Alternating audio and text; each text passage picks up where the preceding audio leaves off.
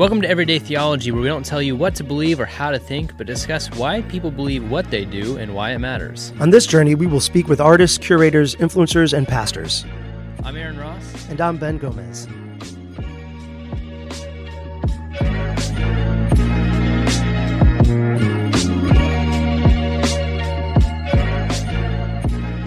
All right, well, today on Everyday Theology, we have such a pleasure and an honor to have with us Dr. Miroslav Volf. Uh, been a big influence to me. I read a lot of his work, but also today we have with us Dr. Waddell, who's going to be uh, with me, much smarter man than I, to ask much better questions. So, oh, uh, Aaron, you're doing great. well, thank you, thank you. Um, Dr. Volf. if you wouldn't mind just introducing yourself to our listeners, they know a little bit about you, and then we'll jump in. Yeah, so my name is Miroslav. Uh, I come from former Yugoslavia. Uh, my father was a Pentecostal minister. I grew up most of my life living uh, right next door to the church and um, had both the pleasures uh, of that and also travails yeah. Uh, of that as well. And uh, then went on to study theology. And I have been. Um, happy theologian in the sense that there hasn't been a day in my life that I have regretted having decided to do theology. And that's been now about uh, mm, over 45 years. Wow. I love that. I love that.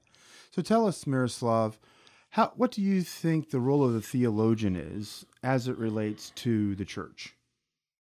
Well, I think the role of theologian is uh, kind of the, to accompany the life of the church. Uh, I always have in mind my, what my father, um, my father's wishes uh, for me. My father always wanted for me to be a pastor, and he always thought that being a pastor is a noblest of of callings. And even when I progressed and, uh, and acquired a certain degree of, uh, of, of fame or notoriety or whatever you want to call it, uh, you can still. He was kind of um, happy uh, about it, but you could still uh, sense that he was. This was the second best. Yeah. Miroslav, you, you, still could have been a pastor in Croatia. Yeah, absolutely, absolutely. And the thing is, actually, that I kind of agree with him. Mm. Um, I agree that uh, the, the the work of a pastor, the work of those who work with people, where people are in their everyday uh, uh, kind of struggles and to live a life pleasing to God.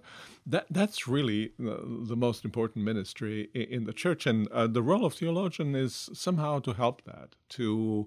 Um, get more clarity into what it means to be a Christian here and now, um, how we should proceed. And that's how I see my work. I think that's a beautiful vision of the theologian. So, to follow up on that, then too, how might the theologian or theology not just be for the church, but also be for the world? Yeah, so I don't I don't uh, separate very sharply between the church uh, and the and the world. I sometimes think that church exists as scattered in the world, and mm. church exists as gathered. And theologian does the work for both the church that is gathered and church that is scattered mm. or dispersed yeah. Uh, in the world. And when you come to think then of the church as dispersed of people that are work as Christians in various uh, domains of, life, then pretty soon you find yourself doing the theology also for the rest of the, the, the folks. And that is, I think, the task of theology because we are theologians not just oriented toward church, but we are theologians because church and the world need to be oriented toward the kingdom of God, mm. toward what I might call the home of God yeah. uh, among humans. And that grand vision of the world as the home of God or the kingdom of God, I think that's the kind of parish yeah. which theologians serve. So tell us a bit more about your idea as the earth as the home of God. Like, what does that mean for creation? What does that mean for nationalism, immigration, yeah. what have you? Um, so, so, uh, so it's very, very interesting uh, how we sometimes don't see what's obvious. Hmm. Uh, and one of those obvious things is that throughout the entire Bible, from the very beginning, from the Garden of Eden to the last uh, chapter of the last book of, the Bible, um, and book of Revelation, the idea of the home of God, that is to say, of the earth as the dwelling place of God is really fundamental. That that's what if you look at very carefully at Garden of Eden, it it is constructed in the image of the temple, which is to mm. say of the place where God dwells. Yeah. Which is to say now there's no temple there, right? Mm-hmm. There's That's creation right. and create the world becomes is as a whole a temple because God dwells in the temple. Humans uh, and there's there. no temple in the new creation. And exactly, exactly right. There is no temple in the new creation, or uh, actually there is a temple. Oh, that's right. God is the temple. God, right. Very good. Yeah. God good is the is the temple. Yeah. The, the the earth has become holy of holies, and God is the temple in which the Holy of Holies rests. And you see, you can then, then, trace how that is also, that idea is present throughout the whole of biblical history. Jesus Christ is a dwelling place of God. So in that sense, too, you have uh, at the very foundation of the Christian faith is Jesus is the home of God. We are the home temples of the Holy Spirit, home of the Holy Spirit, and so forth. Right? Yeah. So that has implications for the entirety of the of the world, and especially uh, as you mentioned earlier, for creation, doctrine of creation, because this earth and creation as created, not certain pieces of, of it, are supposed to be the dwelling place uh, of God. Yeah. I, I really liked the vision you cast on theology, and it sounds to me very um, kind of reminiscent of what Tillich might have said about theology. That ch- theology was something to be used by the church in this kind of clarifying way, right? In, in the sense of wanting to create clarity where we might have created ambiguity before. And I think kind of pairing that with your idea of of being out for the world, we get this vision that theology is not something so much and and clarify me if I'm wrong here, but the, theology is not something like a set of doctrine to be subscribed to just to say yeah. I've got correct theology, but rather theology is something when we actually are doing it properly, it's helping us to create and navigate in a world in which we are being in the home of God and how we best can be in that home. Yeah, so so you can you can I put it sometimes this way that uh, theology is a kind of intelligence of faith. Mm, yeah, sort of faith with a thinking cap, but faith is not a set of propositions. Right. Faith is kind of existential trust in God and walk with God. The entirety of it is called faith. Right. And so theology is like the intelligence of uh, walk with God, right? In that sense, it's very much a practical science, if you want, and it's not nothing really abstract. It requires uh, to think clearly. Often yeah. requires great deal of abstract, hard thinking, but if it's not tied to the walk uh, right. of faith, if it's not tied to the kind of shape of God's presence in the world and what God wants world to become, then it isn't really uh, strictly theological. Yeah, yeah. Hmm. So I was thinking about that passage in the Gospels where Jesus says, you know, uh, the foxes have their dens, the birds have their trees, but the Son of Man has no place to lay mm-hmm. his head. And I think I used to think of that. Oh well, you know, Jesus is a, a homeless is experiencing homelessness, and so mm-hmm. we have to care for others because that's what Jesus is. But thinking more of your idea of the earth as home or God as the home for the earth, too. Maybe it's that the son the Son of Man has no place because the Son of Man is the place. The Son of Man is our yeah, hole. Yeah, he yeah. is our fox den. He is our bird's nest. He is the one in whom we live and move and yeah. have our being. Yeah, and I mean, I mean, there's that side to it, but but the other side, uh, of course, is the one that you mentioned, gesture toward uh, earlier, and that is that that that, that uh, kind of this was a homelessness. Jesus' homelessness, in part, was a homelessness on a mission, mm. off a mission, and and it was you can say in the service of home, and often that. yeah. and often we yeah. become homeless.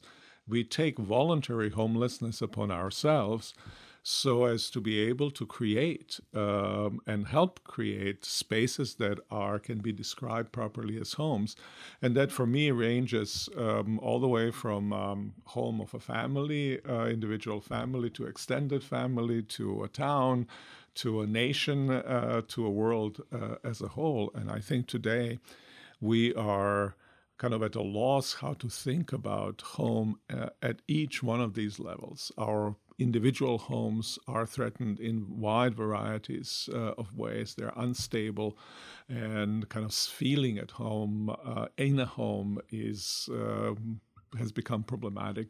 Our national homes are Yeah. contested. Who belongs? Who doesn't belong? On what grounds do we belong and, and do not belong? What does it take to properly uh, belong? All of all of these issues are at the heart of our political, at the heart of our uh, individual, personal kinds of debates, and I think Christian faith and theology, therefore, has something important to say about them. So, so what would saying something like, "Okay, this is God's home," how might that overcome some of those problems when we're theologically thinking through it? So maybe whether it's the immigration issue there, like Dr. Waddell mentioned, or that who belongs or who doesn't belong, and kind of in lieu of uh, you know the first book I read of you, exclusion and embrace, like Yeah, who belongs.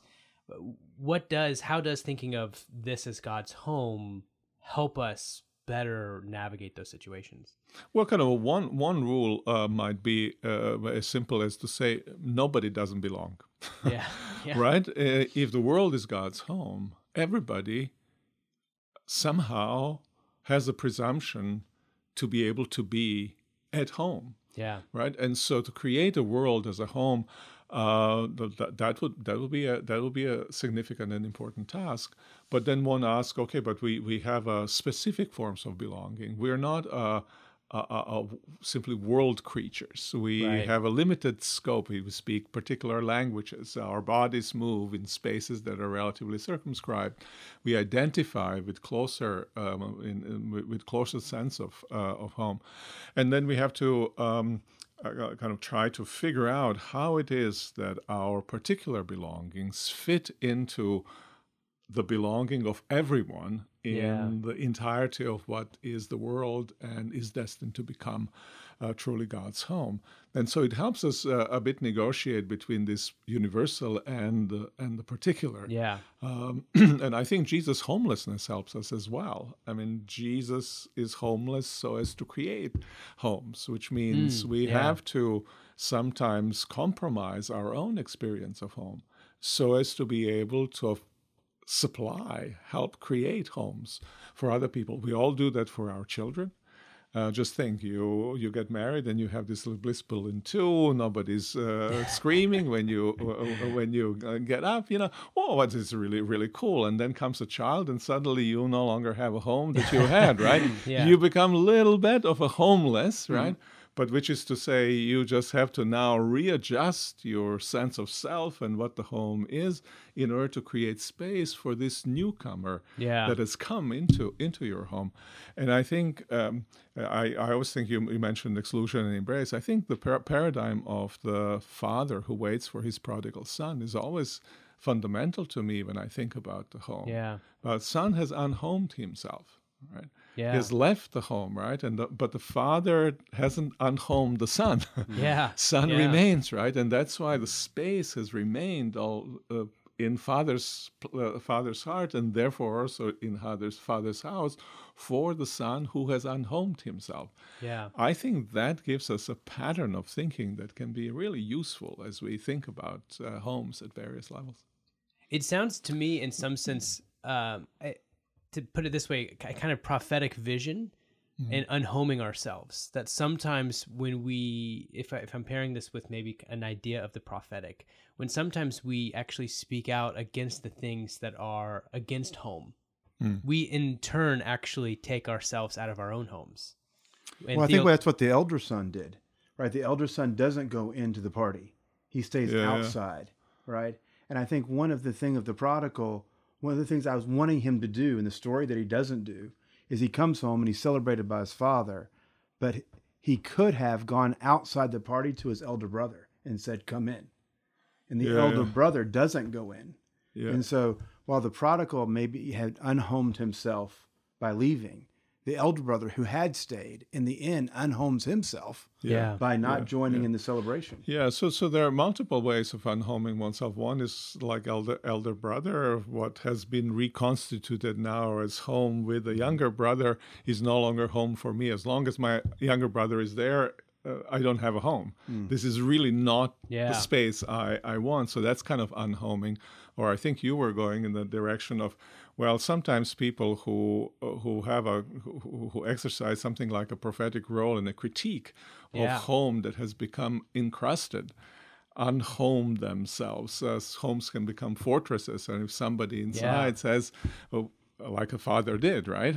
Um, uh, though, though he was a father and therefore not much happened to him but if somebody else uh, another sibling uh, has protested uh, he might have and father has acted differently Yeah. he might have ended up unhoming oneself uh, Yeah. um, uh, you can imagine reverse roles of of, of uh, elder brother and the father, right?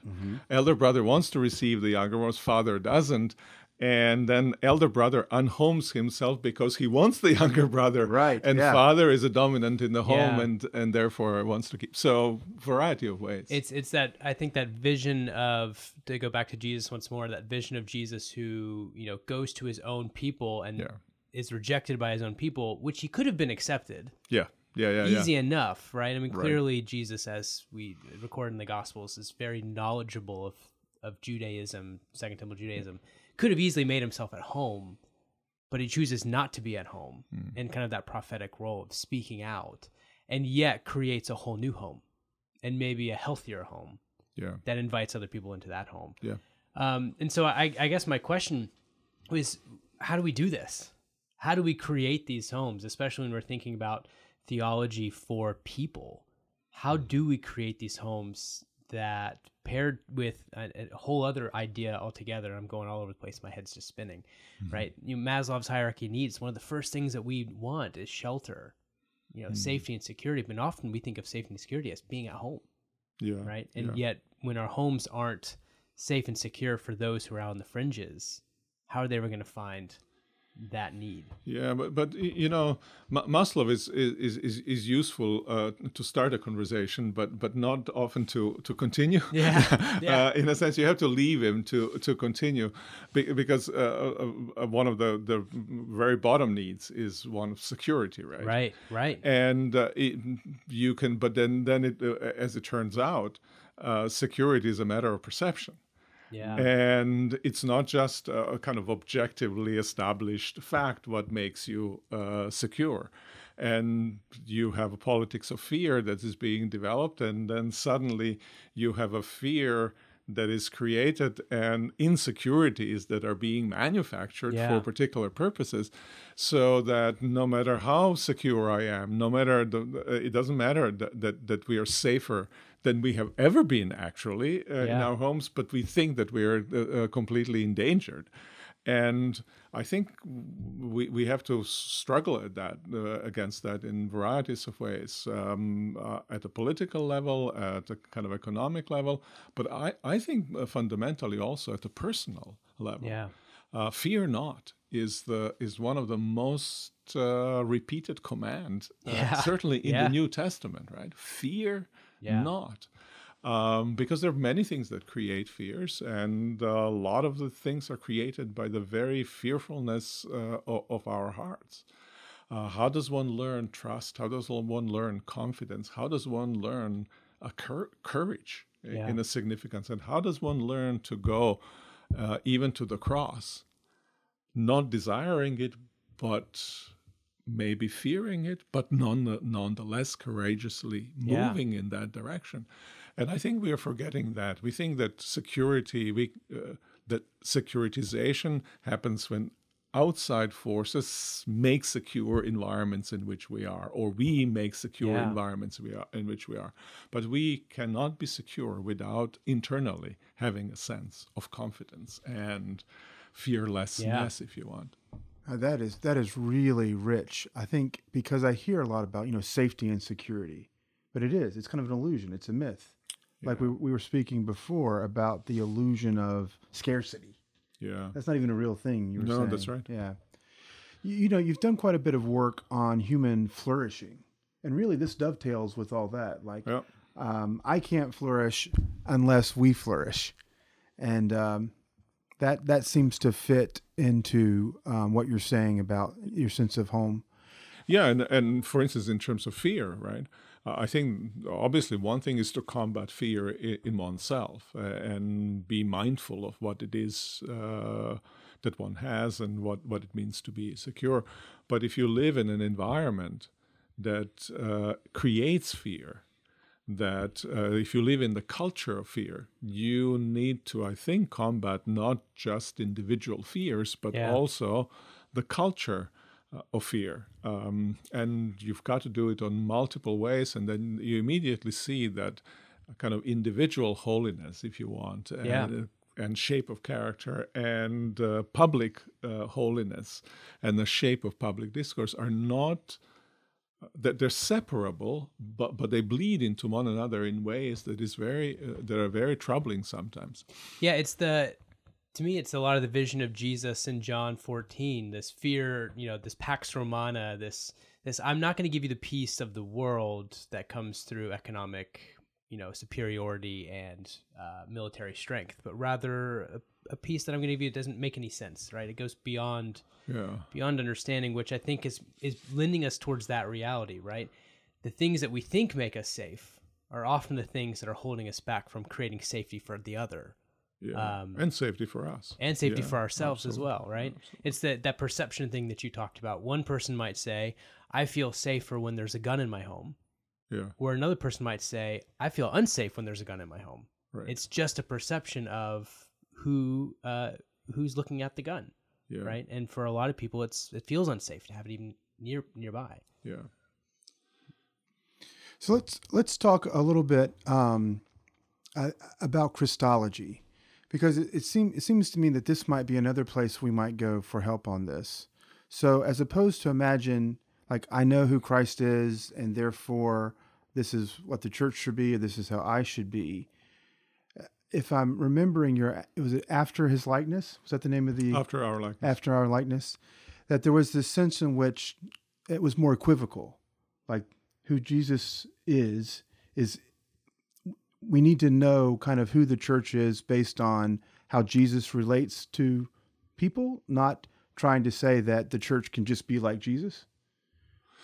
Yeah, so so some of some of this uh, has to do with um, um, uh, both God and Jesus serve in the New Testament as a model for Christian behavior. Uh, Matthew five, uh, be perfect as your heavenly Father is perfect, and actually the most profound command to love one's enemies comes straight from. Uh, kind of mirroring Yeah. the character Yeah. of God in some ways, mirroring uh, the character of God. I think the same is true uh, in terms of Christ, right? We are called to emulate Christ. In, indeed, Martin Luther would say we are called to be Christs Yeah, to one another, right? That's Yeah. that's a phrase that Yeah, he has, that's which is which is a beautiful phrase, and it's a phrase because he, he thinks that Christ works through us, uh, Yeah. toward toward others, right? But at the same time, uh, we, we can't be either fully like God or we can't be either like fully like Christ because Christ is divine and uh, the Holy Trinity is also divine. And so, in that sense, a way in which we can um, uh, emulate God and Trinity cannot be uh, God and Christ cannot be dis- defined simply coming from Christ from God through Christ to us. It has to take into account who we are as human beings yeah, limited, fragile, um, living uh, um, uh, in in a, in a world uh, and and ourselves being of sin and ourselves being sinful. That shapes the way in which we can, in fact, emulate. Uh, Christ. So I think the construction of how Christians should be living comes both from the side of the character of God in Christ and from the side of the character of the creatures yeah. that God in Christ has made.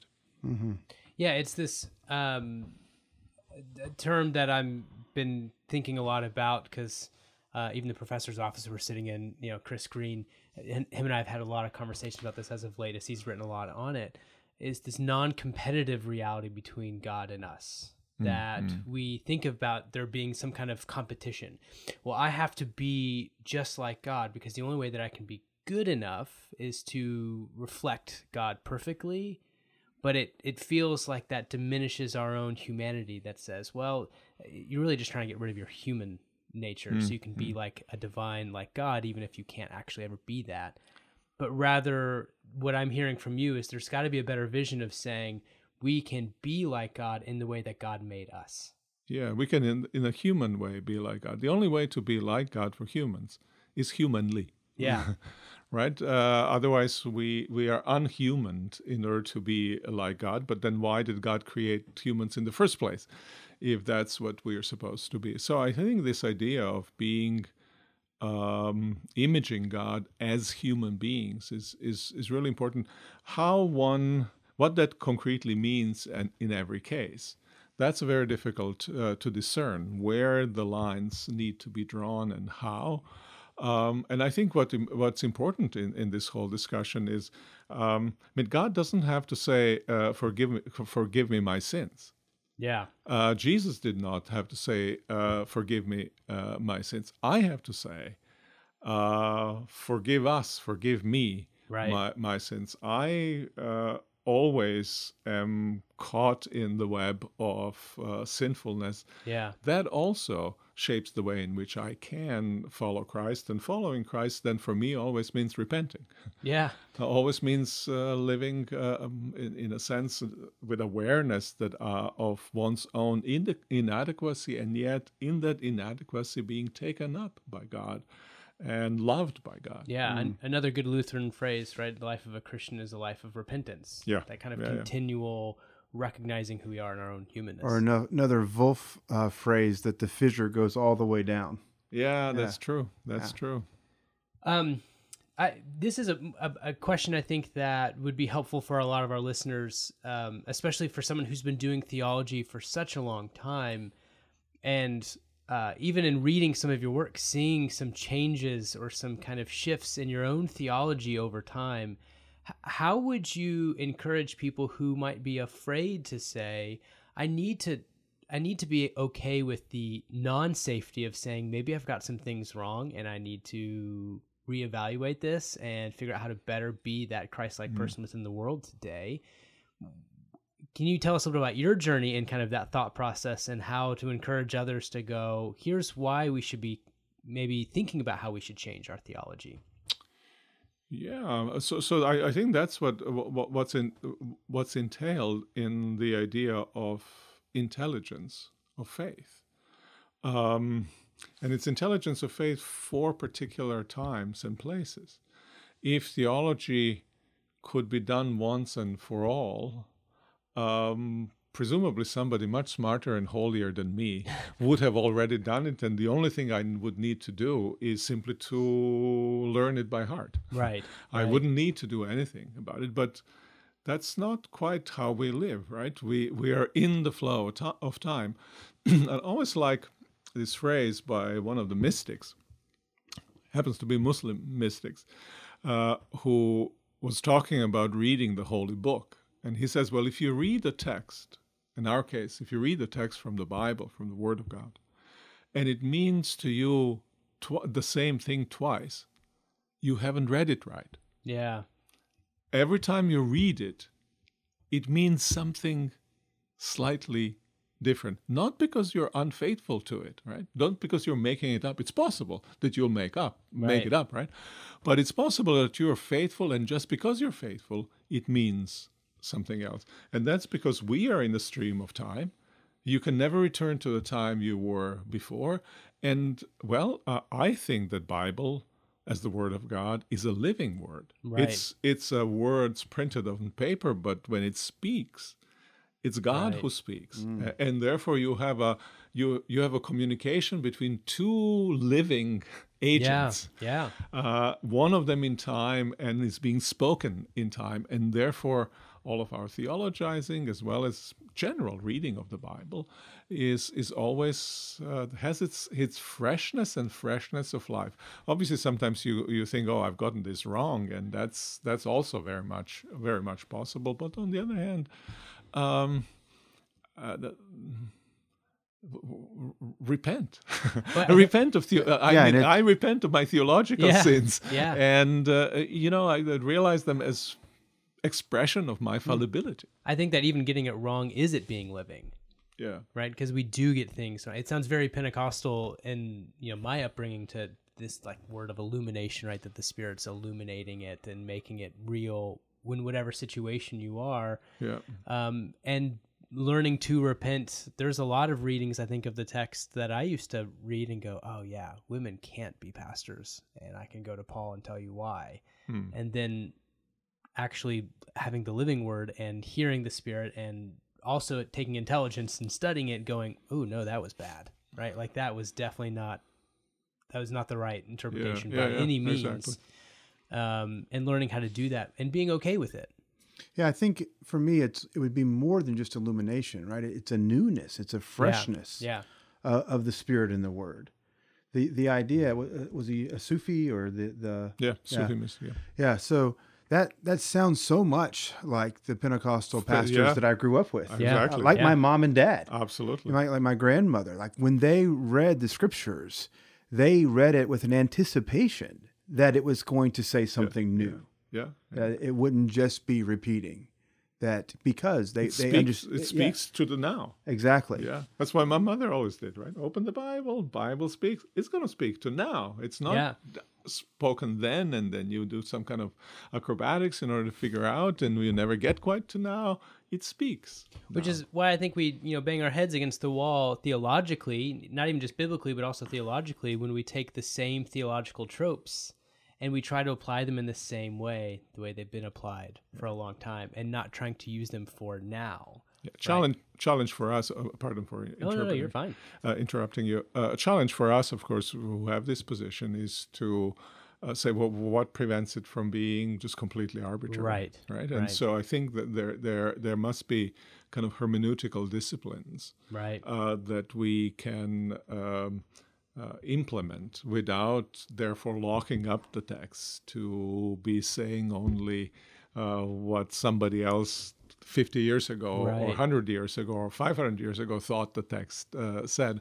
Um, so I, I think bo- both sides need to be. which which I think is a good you know, a good trope to say learning to take it faithfully yeah, rather than saying whether it's the Bible or even our theology rather than taking it literally all the time but learning to take it faithfully yeah, to allow us that moment to say if I'm being the most faithful in this moment where what is it speaking to me? What is the living word speaking to me? What is this theological concept? How is it helping me navigate the world today in a faithful sense less so a historic sense per se or um as you look towards the future um, what do you see as the the major kind of theological uh, kind of topics to, to kind of help our culture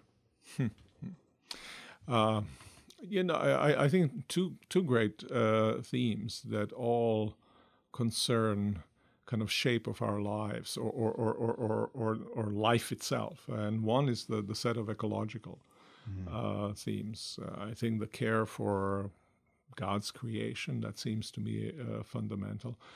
But the other side also is what it means to be a human being.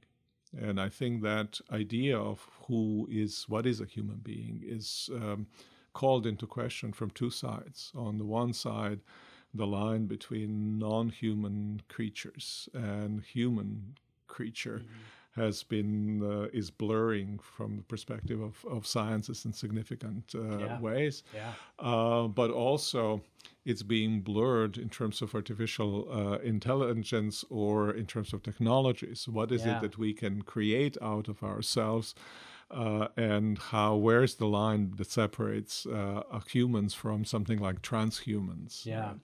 And those are, I think, some some of the really fundamental questions, but they they concern, I think, also especially the second one, uh, questions of the what does the in what does the dignity and identity of human being uh, reside? Who are we as Yeah. human beings?